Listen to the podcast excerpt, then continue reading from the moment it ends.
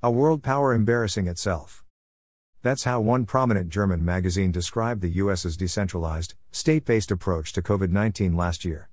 The fact that the US government didn't prescribe a national lockdown strategy, but left the decision on restrictions to the states, seemed bewildering and chaotic to many in Europe.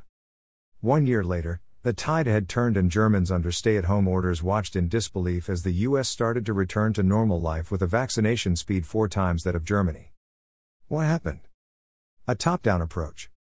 Similar to the US, German law left the responsibility for imposing stay at home orders and other drastic restrictions in the hands of the states.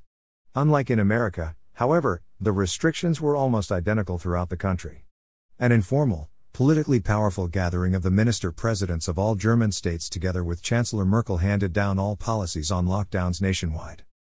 Think of it as akin to all governors and the president meeting and deciding a uniform COVID 19 policy for all of the country. It's federalism in name only.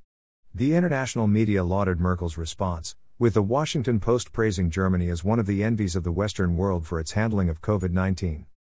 In the US, however, the restrictions in response to the coronavirus varied across the states. Some red states never closed down, and many, like Georgia and Florida, reopened early. Many blue states, on the other hand, like California and New York, locked down longer and harsher. And that's federalism at work, state governments assessed the situation differently, some saw less risk in reopening to their citizens than others, some may have placed freedom and self responsibility ahead of other concerns, or the simple fact that states are just vastly different, for example, some more rural, others more urban. A federal top down one size fits all approach would have neglected all of that. More importantly, with state policy, Unhappy citizens can always ultimately choose to vote with their feet and leave the state. For a substantial number, it was indeed the final straw to move out of certain blue governed states like California. The harshest lockdown ever. While Germany eventually reopened in the summer, it closed down again just weeks before Christmas, cutting short the usual Christmas shopping. At the same time, the US was already administering the first vaccine shots. The new phase of restrictions in Germany was meant to be only a temporary time span of four weeks but ended up lasting for almost half a year. Amid the harshest lockdown ever in Germany, with restrictions like curfews, surpassing that of even the early days of the corona outbreak, the feds pushed state governments to agree to take it to the next level. Over Easter, for five days, everything, including supermarkets, would close. Only on one of the five days would citizens be able to buy food for half a day. The announcement backfired, and under public backlash, the decision was reversed within a day. But days later, when some state governments began toying with the idea of model openings, a trial reopening of certain regions with low infection numbers, Merkel threatened a federal takeover of the corona policy setting. More than one year into the pandemic, the German parliament approved the power grab from the states and new, federally mandated stay at home orders ensured no state could deviate from the national strategy.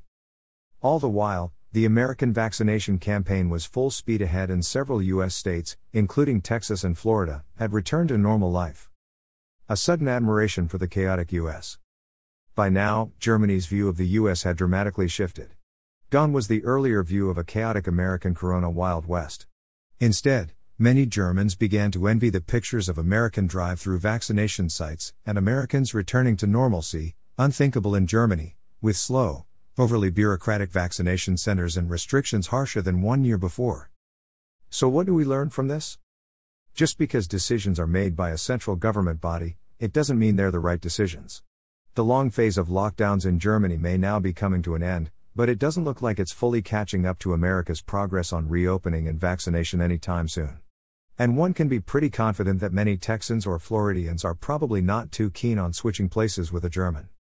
Decisions on drastic interventions in the daily life of everyday citizens are made best at the most local scale possible, ideally at the individual level, or at least at the local or state level, and not by federal officials far away contriving a one size fits all plan.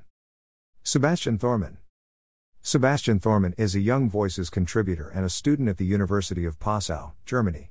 He has also written for the Washington Examiner, The National Interest, Cooks and Townhall.com. This article was originally published on fee.org. Read the original article.